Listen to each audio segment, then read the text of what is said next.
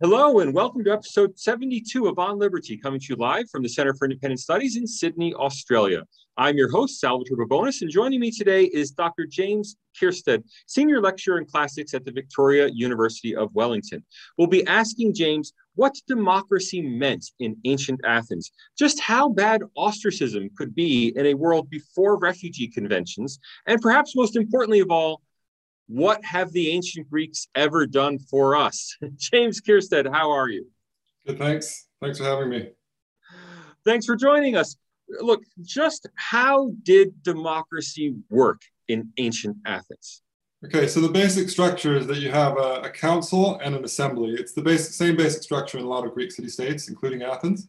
And the council is allotted. So in Athens, they have a council of 500 representatives, 500 men, male citizens and they're chosen by lot. They're chosen randomly from the citizen population. And that Council of 500 uh, has agenda control, so it makes business for the assembly. And the Citizens' Assembly is the real sovereign institution of the state. The Citizen Assembly takes place on a hill called the Pnyx, and anybody can come. Again, any male citizen uh, over the age of 18 can come to the Pnyx, and they will vote directly on policies. They'll vote by raising their hands, what the Greeks call cheirotonia. Um, they listen to speeches. People can go up onto the BEMA, the speaker's platform, and um, they'll vote on you know the policies of the day. And it's, it's really serious stuff. I mean, it's whether you go to war with Sparta, whether you fight against Persia, um, anything. You know, uh, how much money you want to give to the gods uh, this this year. Um, and they'll have one of these meetings pretty much every week, and they'll have a special, uh, a, more important assembly about once a month. So these meetings are happen, happening quite often, and uh, there are about 6,000 people that come to these assembly meetings. In the fifth century, uh, the first century of Athenian democracy, they, they struggled to get those numbers, but it seems like in the fourth, they introduced pay uh, for people to, to come to enable sort of poor men to turn up to the assembly. And then they were regularly getting around 6,000 people. They remodeled the Pnyx, the hill that these meetings were on, so that they knew that if it was full, there would be about 6,000 men there. Um, and yeah, that's the, that's the basic structure of the system all the way through the fifth century, fifth century BC and pretty much the whole of fourth century BC. Now there are other institutions too. Uh, they also have magistrates, so city officials. They have about 700 domestic magistrates in Athens itself. Some more when Athens has an empire are abroad. And uh, about 600 of these magistrates, of these officials, are selected again by lot. They're selected randomly from the citizen population and only about 100 of them are, are elected. The, the, Athenians actually saw election as a more aristocratic mechanism because if you were running for election, you could be charismatic, uh, good looking, you could be rich, you could, could be from a noble family, and that would give you an advantage. So the radical Democrats of ancient Greek, of ancient Greece actually saw sortition, uh, uh, selection by lot, as a more democratic mechanism. And that's why they also used it in, in a fourth very important institution, and that is uh, jury courts. So, so courts were allotted mass juries of 501, 201, 401 people, depending on the type of, of case. That, that, that's the system that uh, condemned Socrates to death notoriously in 399 BC. Uh, and then finally, you have uh, the final institution, uh, which was really important in Athens, and they had it in some other city states too, was ostracism. And ostracism is a system where you actually have a vote at a certain point during the year on the Pnyx, where the assembly is held, and that vote is, shall we have an ostracism this year? Do we need to? Uh, and you know, the question, do we need to, is often around, is there someone who's pissing us off? Or, or even, are there two people who are at loggerheads? Are there two elite politicians that, that might sort of undermine the state, undermine the democracy if things get too heated? And if you decide, yeah, I think, you know, I feel an ostracism, ostracism coming on this year, you then go down into the agora, the sort of town square of Athens, and then you literally just write the name on a sherd of pottery, the, the sherd, a little bit of pottery, in Greek is called an ostracon. And that's where we get the word ostracism. And so you write, you know, Salvatore or, or James or no offense, or whatever politician. I mean, students often quite like this uh, because they immediately start thinking of politicians they want to exile. And, and, and the, the, whoever gets the most names on the sherds of pottery, that person, that man will be uh, ostracized. And that means that they're exiled from Athens for 10 years it's not a legal uh, punishment. It's, it's not that they've been found guilty of anything. It's just a political mechanism. You get to keep your property. You get to keep your citizenship rights. You go abroad, and after 10 years, you can come back and you can start again, and you're, you're completely in, in good standing in the community. So those are the five. So those are the five big institutions: the council, a lot of Council 500, the Assembly of Citizens, um, the jury courts, and the ostracism. I, I missed one out, uh, magistrates, the, the city officials. I really like the idea of getting to vote on how much we should give to the gods every year. it seems like a, uh, a very useful sort of thing to get to vote on. Uh, look, you've given us a lot of the how of democracy. You've given us even a little bit of the when. Let me ask you about the where. Are, are we primarily talking about ancient Athens, one city state, or are we talking about a broader institution found throughout Greece? We're talking about a broader institution found throughout Greece, um, and a lot. So a lot of city-states had democracy. The problem is we don't know exactly how many and when, or, or at least it's a little bit difficult to uh, piece together the evidence to show where democracy was and when. Luckily, there's been a very good scholar at the University of Indiana, Eric Robinson, who spent a lot of his career looking deeply at the evidence and trying to tease it out. And he's come to the conclusion that even before Athens became democratic, there were probably other Greek city-states uh, Argos, for example, um, that were democratic in the 6th century BC, so the 500s BC, a handful of them, maybe a dozen. And then once we get into the classical period, there's a bit of a democracy boom. And we have evidence, Robinson thinks, for between 30 and 50, let's say, um, at different points of time. And you know, city-states move into democracy and they also move out of it. There are oligarchic revolts and so on and so forth. And then once you get into the Hellenistic period, and this is uh, going into the period when Macedonia starts to dominate the Greek world, um, it's, it's, a weird paradox that demokratia, the word for democracy, it becomes something that a lot of Greek city-states want to claim. So just as Alexander is basically taking over the world, and, and even after his empire collapses, you have these big, powerful king, Greek kingdoms. Um, it, it's in that period that a lot of the Greek city-states start saying, no, no, no, we're, we're a democracy. And then there's a debate about, well, how seriously do we take that? If you look, you look internally at these city states, they have a very vibrant civic life. They're voting on, you know, religious matters and taxation. The thing that they're limited in in that period is foreign policy, either because even though they're nominally independent, the Greek kingdoms are just much bigger, or because they're actually literally in the territory of, of, of a kingdom, and that obviously limits their freedom in, in, in several ways.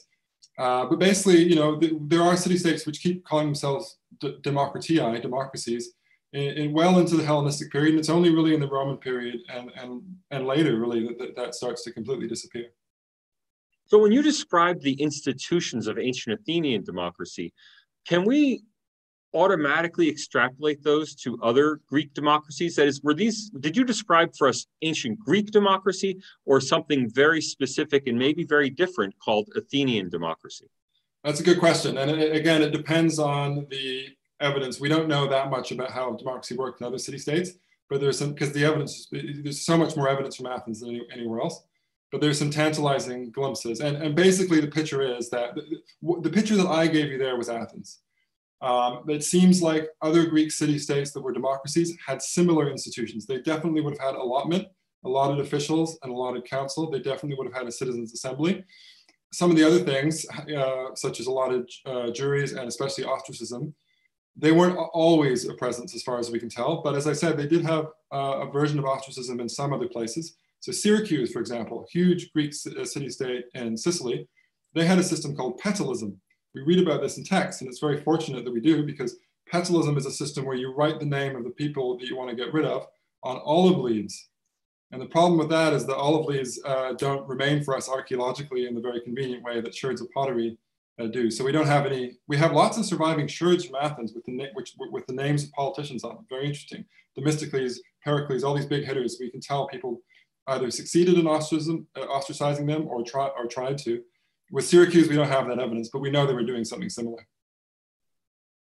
We do have a question from the audience already, and uh, this is a live show. The reason we do it live is so that we can have interaction between our audience and our guests. I think we're the only live show being done in Australia on current events that takes audience questions, um, real audience questions, not placed ones like the ABC perhaps. Uh, we have a question for Christopher. Um, did ancient democracy have any mechanism implying or, or ensuring tolerance for dissenting views?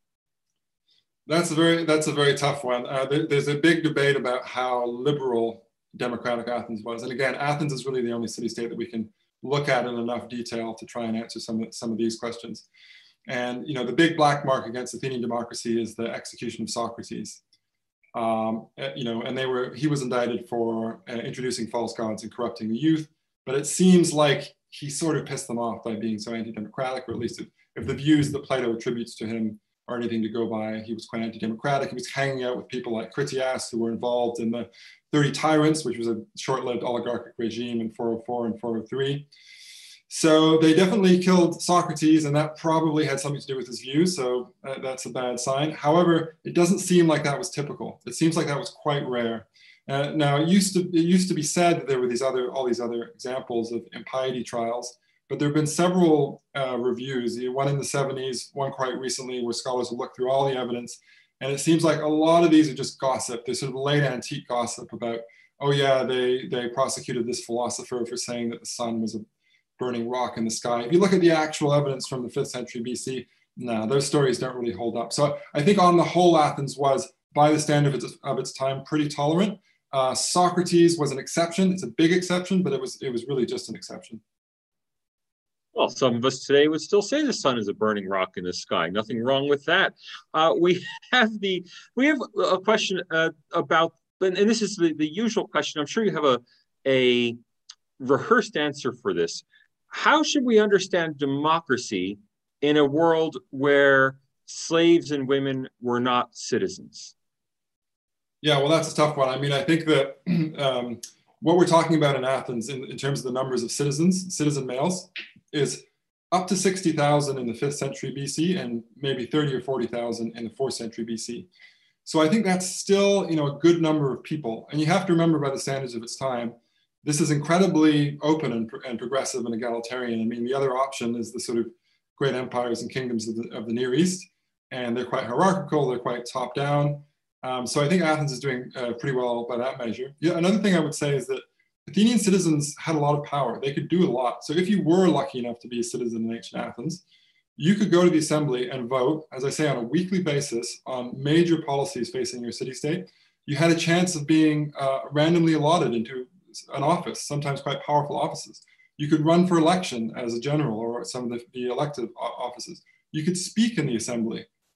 Um, so uh, they had a lot of power. And you compare that to our societies, we're much better on the demos part of democracy. We're much better at having an expanded sense of who the people are, an extended franchise. And I think that's completely right.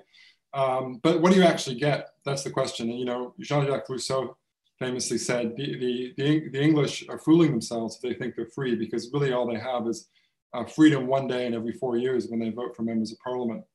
Um, and I think, you know, Rousseau, that, that, that view actually has something to say, say for it. We, we really don't have uh, that much kratos, we don't have that much power. The people nowadays don't have as much power as they would have in the ancient world. I want to ask you about the kratos, but let me first press you a little more on the demos. Uh, you you said that you know, your citizens in ancient Athens and other ancient democracies had a lot of rights. What kind of responsibilities did citizenship entail? Well, um, you, you, weren't obligated to take part in the democratic machinery. It seems that that was always on a volunteer basis. I've read recently about a, a radical democratic Swiss canton in the early modern period where they would actually forcibly allot offices. They would say, Salvatore, you're doing this office whether you want to or not. The Athenians, the Athenians never actually did that. But there was a general sense in the civic culture that you, it, was, it was a good thing to contribute. And especially if you were a rich man, if you didn't contribute, you could be in a whole world of trouble. And we know this from the, from the legal speeches. We have uh, surviving courtroom speeches. And it seems like the number one go-to argument if you're a rich guy and you get into trouble is to, is to say, even though nowadays it might seem to be kind of irrelevant, is to say, I helped the city state. I donated all this stuff. I helped pay for a warship. I helped pay for a chorus in in the tragic festival. And it seems like those arguments actually had a, a, lot of purchase. So, um, so I think that, you know, especially the, the, wealthy, it was in their interest to contribute. And uh, for other people also, there was, there was an ideology of, you know, the Athenians worked together, there were demos. And I mean, a lot of Greek city-states had this sense of citizen solidarity, and this seems to have been built up through smaller associations and citizen subdivisions, the whole citizenry was divided into tribes and demes, which are basically village units. And so people seem to have had quite a strong sense of togetherness as a community. Um, let me give a quick uh, shout out. Uh, we have uh, people in the chat talking uh, Christopher, Anthony, Rosalind, Winton. Winton actually has a question for you. And uh, it's maybe a little too technical for me, but I think it's right up your alley. it is according to Plato's account, Socrates didn't defend his right to free speech at his trial. He just argued that he was honest and not deceitful. Do you think that was significant? Yes, I think that the way that's, well, if we can believe Plato's account of Socrates' defense speech, which is a question itself because Plato wanted to depict his teacher in the best possible light and in a certain way, he wanted to, Plato wanted to depict his, his teacher as a pure philosopher who didn't really know what he was doing, and he got in trouble just because you know the people didn't understand him.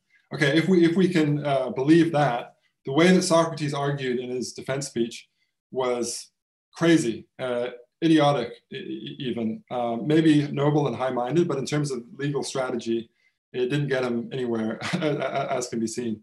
And, um, and I think that's one of the things you have to bear, bear in mind when you say, well, the Athenians executed Socrates. I mean, in a way, he gave them no choice because after there were two votes, one about guilt or innocence, and then the other was for sentencing. Even after he's found guilty, they then say, okay, what's your counter plea? Because the prosecution was saying, we want to have execution as, as the penalty. And then it was up to Socrates to put forward a, a reasonable counter plea. And, and, what he says is, I think I should get free meals for life in the Prytaneion, which is a building where they would give free meals to Olympic victors.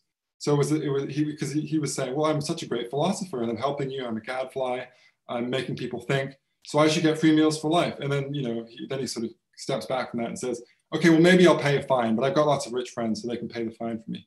So the Athenians are basically given a choice between getting him to pay a fine or giving, giving him free meals for life. And on the other hand, execution. And so he's he's basically kind of insulted the demos at that point. So um, he, he doesn't play his cards uh, very well. And if you believe Plato's account, there may even be a sort of willingness to, to sacrifice himself. I mean, he's quite old when the trial happens. So again, I don't think it's right that the Athenians executed him at all, but uh, he kind of helped them along those along along that path while I have a classicist on the line, let me in- indulge myself my own curiosity. As someone who's seen the sources in the original Greek, do you is it your gut instinct or maybe your analytical conclusion that Plato more or less accurately represented Socrates in the Apology, or do you think that this is a, you know, Plato Socrates is a tool of Plato's own rhetoric? Um, I think that I think that you know um, Plato is probably writing that only ten or at most twenty years after the events. I mean, we don't really know when Plato wrote, wrote his particular dialogues, but something something like that. So people would have had a sense around Athens of what he said. They probably didn't remember it perfectly. But so what I'm saying is Plato had some leeway. He didn't have infinite leeway. He probably couldn't have gotten away with writing something. You know, this is this is Socrates' defense speech. It was completely different. But as I, I say, I think he he he did everything he could to present his teacher in the best possible light. And he clearly had a strategy of how to present Socrates. And uh, his strategy seems to have been Socrates is this kind of absent minded philosopher, and the people just didn't understand him. And he was pissing people off, not because he was a really bad guy, but just because people get pissed off when you when you try and nail them down on the definitions of moral terms and weird philosophical stuff like that. Uh, and again, you know, he wouldn't have gotten away with that strategy if it was completely wrong. But I think he was definitely milking that uh, for all it's worth. Uh, and you can look at the other sources. I mean, Aristophanes has Socrates in the clouds, and he's seen as just this sort of crazy intellectual, and particularly as a sophist, as one of these intellectuals who was like, you know, kind of mercenary. Um, and so Plato's depiction of him is very, very pure. And that doesn't seem to have been the way that all the Athenians uh, uh, perceived him if I remember my Aristophanes correctly, uh, his depiction simply had a lot more crap in it than, than Plato's depiction. That, that, that's right. It's all this sort of meteorological stuff, and but it's it's it's an interesting window into how. I mean, we don't even know how most Athenians thought because it's just Aristophanes' jokes, but presumably Aristophanes wrote what he thought people would be in the audience sort of nodding along to and laughing to um, it's an interesting window into what you know what the sort of common citizen what would have thought about these highfalutin intellectuals that we now sort of revere. Our chat box is going to uh, keep us honest and return us to the topic. Anthony wants to know what were the principles that govern who could be a voting citizen in ancient Greek democracy? Well, you have to be a male citizen, uh, and to be a male citizen, you have to have two Athenian parents. So both of your parents have to be born in Athens and they have to be free, i.e. not slaves. They have to be Athenians, i.e. not born in uh, the territory of another Greek city-state. Um, and then there's a, a, little bit of a complicated system. When you do reach majority age, you have to sort of pass through these various gates. You have to be confirmed uh, by your deme, your village unit. There will actually be a vote in your village unit when you come up for, to 18 years old. And that's then confirmed in some of the central institutions. And it also helps if you're a member of a kinship group. There are kinship groups called phratries, and uh, they would know who your father was, and they would know who your mother was. Your, your father would have introduced your mother to the to the to the to the lads to the club, um, and uh, there would also have been ceremonies when you were a boy and when you were an adolescent, um, and that also would have made you known to everybody. So it, it, seems really really complicated. You think, well, why do they do all this? All, all the why do they use all these groups and all these ceremonies? And I think it's just because it's hard for us to imagine that nowadays, but they didn't have photography, they didn't have ID cards, they didn't have uh, a system for ascertaining who was who. And so everything was done in this, uh, by these social mechanisms.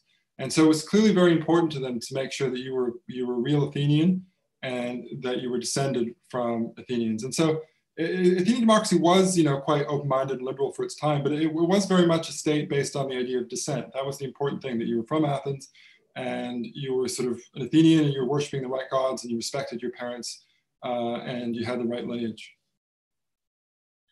Do you think that our democracies today are, in any meaningful way, the heirs of ancient Greek democracy, or is Athenian democracy just a, a brand that we like to, you know, pick up and put on our clothes, but in fact, our institutions are completely different? Yeah, I mean, our institutions are pretty different. Um, I wouldn't say it has nothing to do with ancient Greek democracy, but it's very subtle it's definitely not, you know, there's a very, there's a sort of naive or simple view uh, of this where people will say, we're the heirs of ancient Greek democracy. It's not true in any kind of simple sense. It's not true that there was ancient Greek democracy and that just sort of continued on into modern Australian democracy. It's much more complicated than that. And in fact, if you look at, uh, you know, even uh, sources within Western culture, the kind of leisure class elites who tend to write history and political theory, they were very down on Athenian democracy for, for a very long time, for the most part. However, uh, it can also be said that when you get into the early modern period and you have some more liberal and democratic thinkers from John Locke to George Grote, the great Greek historian who was a friend of John Stuart Mill, those guys do seem to look back to ancient Greek democracy and take some sustenance from it, take some inspiration, and also take some arguments. So a lot of the arguments for majority rule and um, the secret ballot, which George Grote tried to push in the British Parliament because he was an MP as well as a historian, a lot of those ideas did come from the ancient Greeks. So I, I personally think that you know the, the coming of democracy in the modern period has a lot more to do with economics than anything else. It has to do with the Industrial Revolution. However, the cultural heritage of the West and of the Greeks, I think, did help them. It's helped nudge them into a more democratic space. I'm fond of reminding people that it's not just quote unquote the West that are the heirs of Greek culture and Greek civilization, but also much more directly Orthodox civilization. So we could think of you know Russia and uh, the, the Balkans as being the heirs of ancient Greek civilization. They're certainly much closer in terms of you know language and uh, religion than we are. And then we also have the Islamic world. So we might think of the Muslim Ummah as having a direct institutional connection to ancient Greece. Uh, after all, the areas that went uh, that became Muslim in the uh, seventh century were prior previous to that were Greek areas. I mean, the Greek the library at Alexandria was Greek. The scholars in Damascus were Greek before they were Arabic. Uh, can we find more ancient Greece in the West than maybe we might find in Moscow or Damascus? Um, it's a good question. I mean, uh, it all depends on where you draw the lines with the West. I mean, I would, uh, I know this is controversial, but I would still see even Eastern Orthodoxy as part of the larger West. Um, and uh, the, with Muslim civilization, I think there's a lot of intersections and interactions, and certainly um, you know, this is something that people have written about quite a lot, is that some of the heritage of ancient Greece came down to us through Islamic civilization. Now, you know, so Avicenna, Averroes, these people were commentators of Aristotle. that has been exaggerated a little bit. The vast majority of Greek texts don't come through that route. The vast majority of Greek texts come through Western monasteries and they come through Byzantine uh, civilization. Um, but there is there is some influence on Islamic culture. Um, but then I think that when we're thinking about the West, we also have to remember that there are other civilizations even further afield, you know, Chinese civilization, Mesoamerican civilization, they, they don't bear any uh, impact from, uh, of the Greeks. So I think it is still sensible to speak, to think about the West as, as uh, a cluster of traditions which interacts quite um, in, in, a quite involved way with the, with the Islamic civilization, but uh, isn't quite, uh, isn't quite the same. So you wouldn't see perhaps the, the Muslim idea of the Ummah as being in some ways more a direct descendant of Athenian citizenship than our Western concepts of citizenship. I actually don't know that, much about Ummah. Maybe you should t- tell me. So oh. well, I'll leave that. I'll, I'll, leave that as a point for uh, a future discussion. Look, I have a final question for you. We have to start wrapping up, but I do have one big thing I want to know, which is which democracy do you prefer? Would you rather we have an ancient Athenian democracy, of course, modernized in appropriate ways, you know, with a full franchise. I understand no one wants to exclude anyone in today's society. But would you rather see ancient Athenian mechanisms for democratic decision making or the kinds of mechanisms we have today? No, I'm, I'm a proponent of, of more Athenian style democracy, to, to be honest. Um, I've just been reading uh, books by Roslyn Fuller in Defense of Democracy, Beasts and Gods. And she lays out a plan. She calls it Fuller Democracy because it's a pun on her name. But I, I basically agree with that. And the, the, plan for that is just to have more citizen participation. Now, as I think she, she would admit, and I would emphasize, we have to be careful because the representative systems that we live in at the moment have been very successful in lots of ways. So we don't want to just sort of wipe the slate clean and have something completely new overnight. But uh, luckily, there are sensible people in the sort of kleroterian community, people who are interested in sortition, and they do experiments and they have citizens' assemblies selected by lot. You can see how those things work out. And I think there are lots of really good objections against the, the way that those citizen assemblies are, are being done now, because often um, they sort of feed them information and then they, they take the view that, oh, the people that we selected, their views are going in the right direction which I always think is a little bit shifty. You should really just select people and then let them decide what they want to decide, right? But so there are all these little things to work out with more sortition, with more referenda. But I think that um, to be perfectly honest, those are real democratic mechanisms. If we want, if we are Democrats, we want, and we think that we're in favor of popular power, then we need to start doing those things because at the moment, uh, what we have is much better than the alternatives but it, Rousseau is still correct that people don't actually have that much power in our current systems. Okay, final question, I promise. Who would you ostracize? Oh, I don't know if I want to co- comment on that. I'm not sure if I would ostracize anybody, to be honest. I mean, I think because um, nowadays I, I, have too many sort of uh, post-liberal hangups about human rights.